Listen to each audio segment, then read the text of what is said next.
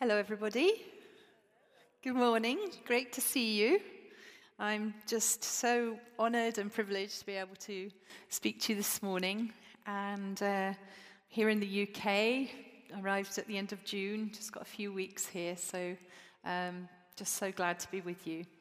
Uh, feel so privileged to serve God in Brazil. Um, he called me uh, to Brazil in 1993 and I went in 1999. I've been there 24 years. And uh, I remember when he called me, uh, I was so sure that God was saying go to Brazil.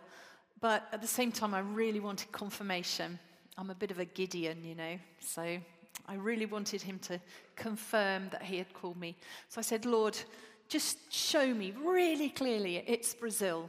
I don't want to go and dedicate my life to a nation if it, that's not the one. You know, if it's meant to be Afghanistan or China or France, just show me it's Brazil. So I was walking along the street and I was praying and I said, Lord, write it in the clouds. Cally, go to Brazil. So I stood watching the clouds for a few moments and nothing. Went into a shop, came out. On the other side of the road was a skip, you know, where people throw their rubbish. And it was yellow and there was one word written on the side of the skip in big red letters Brazil. And it was written in Portuguese. It was written with an S. It wasn't written with a Z. And I just, I, I just looked and I said, Thank you, Lord. Thank you for confirming that. And you know what's interesting and really moves me is that today I work with the rubbish of society. The Brazilian society look at the boys that I work with as absolutely hopeless. There is no way they're going to be transformed. They've been in crime since the age of 10. Their stories are tragic and they're just rubbish. But God gave me a skip, and that's where people throw rubbish, and that's the way that He confirmed to me. This necklace that I'm wearing is actually made of used coffee capsules. And isn't it wonderful when somebody takes something that's rubbish and make something absolutely beautiful out of it. And that's the privilege that I have of working with the boys in the prisons in Sao Paulo. We have a girls' unit on a waiting list as well, and soon, hopefully, we'll be working with them. That boy at the end of the video, his name is Tawan, and I met him in the youth prison. He had been imprisoned various times, and he was one that was considered hopeless. His behavior was so bad, he was actually put in solitary confinement for up to 40 days, eight times. And so he was a big problem. And he came to take part in our project, and he learned to en- go into contact with all the, the baggage and all the stuff that he was um, trying to deal with, which made him such an angry young man. And his life was transformed. Uh, he left the youth prison. He's now a professional barber and he works in quite a chicy hair salon in Sao Paulo.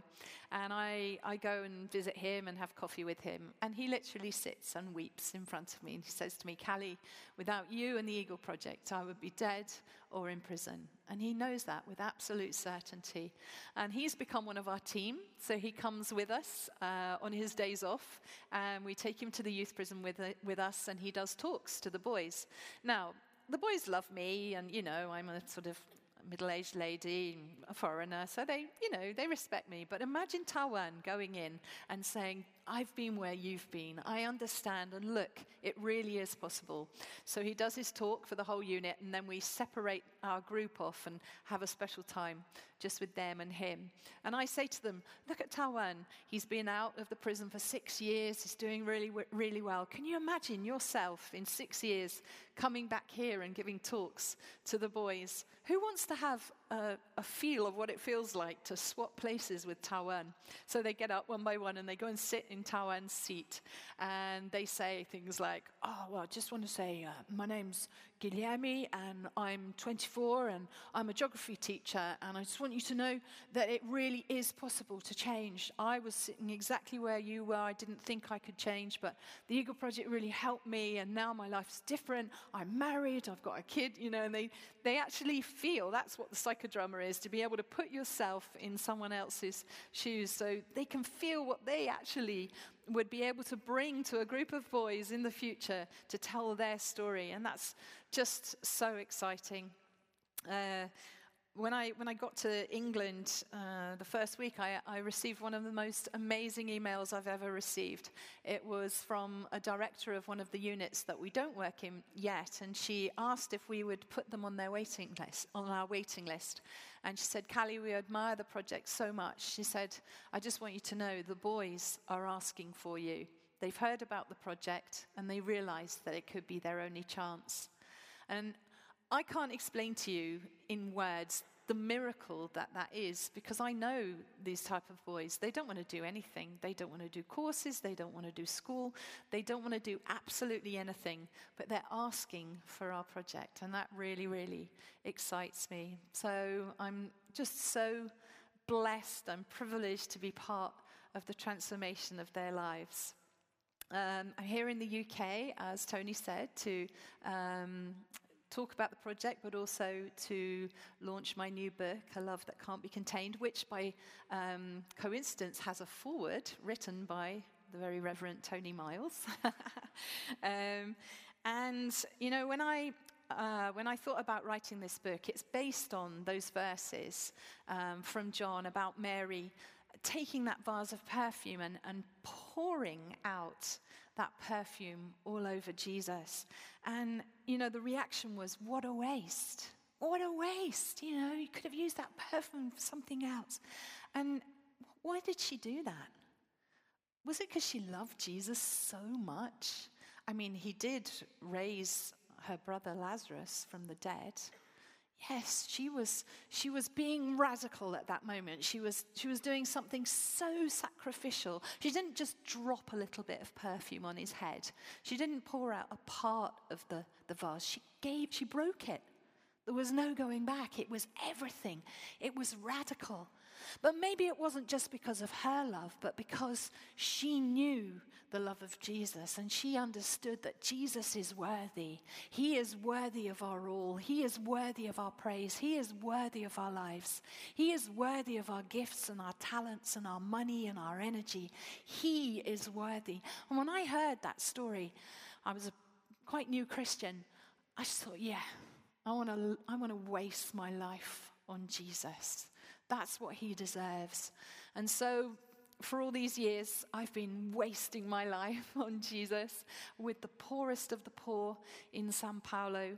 Um, and just so, so grateful for the opportunities that I've been given. My books are just full of stories of miracles and answers to prayer and just incredible things that God has done. But I was thinking about other stories in the Bible which are about sacrifice and surrender too. And um, going back to the, the parable of the Good Samaritan, you know, it was radical too that Jesus chose a Samaritan to be the person that helped. The Samaritans were the hated, hated race. People who had to travel, they would go the long way around to avoid Samaria because they didn't want to meet the Samaritans. They were just the lowest of the low, like the boys I work with. And yet, Jesus chose the Samaritan to be the one that showed love to his neighbor. You know, the thing I love about the Word of God is that you can read it over and over again, and, and God will just sort of like show something new. And I was reading it recently, and I was really struck by the fact that when that Samaritan decided to take the man who'd been beaten to the next town, he put him on his donkey, which meant that he had to walk and not ride. That was a sacrifice. It must have been difficult, that terrain. It must have been a rough road, and maybe his shoes or sandals weren't very adequate. But he had to walk alongside that person that he was helping. And you know, that's what God calls us to do. When we make sacrifice to step out and help someone, uh, there are people in all of our lives, I know, that need to be carried. We need to walk alongside them and, and bear their burdens with them. And, you know, Jesus, when, when, he, when he comes in, in this nation, and he's coming, isn't he? He's not going to come descending through a little cloud that comes down into this church, whatever. He comes through us. Yeah, we are his feet, we are his hands, we are his eyes. We are the hugs, yeah? We're the ones that need to walk and not ride. And our lives have become so busy, haven't they? We just rush around all the time. And we need to stop a little bit, slow down, and walk, not ride. Another, another amazing story is the one about the feeding of the 5,000. And uh, I was reflecting on how that little boy, you know, he went out for the day, must have got up that morning and said to his mummy, Oh, mum, I'm going out fishing with my mates. Could you give me a packed lunch? And so she gave him two fish and five loaves. And he went out, and then he came upon this multitude of 5,000 people, and they were hungry. And the disciples asked him, for his lunch. And he didn't just say, Oh, yeah, I'll just break off a little bit of bread you can have. No, he gave it all. And when he gave it, he must have thought, Well, hold on a minute. I mean, that's not going to feed many, is it? My little bit of fish and loaves. But he gave. He gave what he had. And Jesus did the miracle. I don't know about you, but that's how I want to live. I want to be part of the miracle. I want to be the answer for Jesus here on this earth. I want to be the answer to someone's prayer. I have a wonderful story, and I always tell it about when I was working in uh, the slums of Sao Paulo in one particular area. And I went to take three food parcels and I gave them to the families. And then I was on my way out, and a very, very small, very thin, very old lady stopped me in my path. She said, Could I just have a word? I said, Yeah, of course. So she took me into her shack, and it was one of the poorest places I've ever seen in my life, just a dust floor and hardly anything. She said, I was just wondering, could you give me a food parcel? Because I don't have anything to eat. And I said, Oh, I've just given my last food parcel away. She opened the food cupboard, there was nothing. She opened the fridge, there was half a packet of coffee. And I thought to myself, what can I do to help this lady? I said, well, there's a supermarket up the road. Let's make a list and I'll go and buy you some things that you need. So I went and bought the stuff, came back with some carrier bags. And when I arrived, I thought, well, I, I want to tell her about Jesus. Only she was so small, I didn't want to tower over her. So I knelt down and I took her hands. I looked into her eyes and I said to her, Do you know Jesus? And she said, Oh, this morning, I prayed and I asked God to send a servant to help me, and He sent you. and I just, I just hugged her, and she hugged me, and just as we were together in that embrace, I just thanked God, and I said, "Thank you, Lord, that I'm just so small, but yet I can be." The answer to somebody's prayer that you called me to Brazil so that I was here right at this moment, right at this exactly right moment to be the answer to this dear lady's prayer. And you know, I was, I was listening to a song the other day, and a line really, really leapt out at me because it said about God rearranging our destiny. And that's what he does, isn't it? When we come to know Him, He rearranges our destiny. My life was completely different. I was going in a completely different direction. When I met Jesus, I was an absolute mess. And He rearranged my destiny.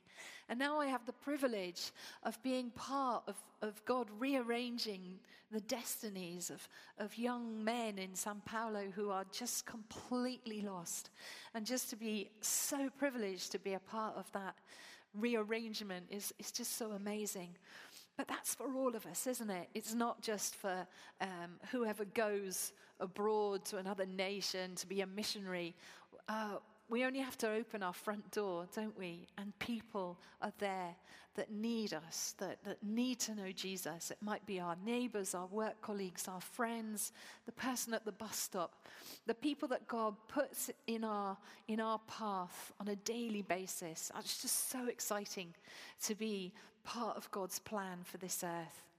Um, if you ever think your life's boring, my encouragement to you is just pray. Just wake up in the morning, say, Jesus, what are we going to do today? Let's have an adventure, and I can guarantee your life won't be boring. so I'll end now because I'm very obedient and I don't go over time. So um, I just want to share quickly. So, this is the autobiography I love that can't be con- um, Dancing with Thieves, and um, this is actually going to be made into a cinema film, which is absolutely amazing.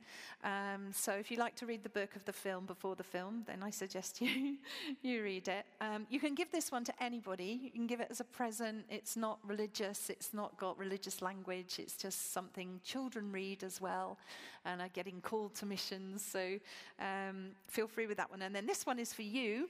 This one is for Christians, for people that love Jesus and just want to share his love, uh, that love that is in you that can't be contained, that just overflows into the world around you. It also has questions at the end of each chapter, so it can be used by groups uh, as well as individuals, and it has a QR code, so you can click on the QR code and watch a short video by me and also hear the song that I wrote and was able to record um, based on the theme of this book.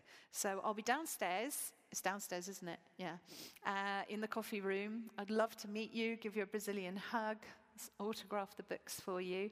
And um, also, I have a list uh, on the table, which, if you would like to receive my prayer messages, um, I write a prayer message either every week or every fortnight. And if you would like to pray for me, for my family, for the work, um, then please sign up and you'll be put on the list for the, the next one due out. Okay? God bless you. Thank you so much.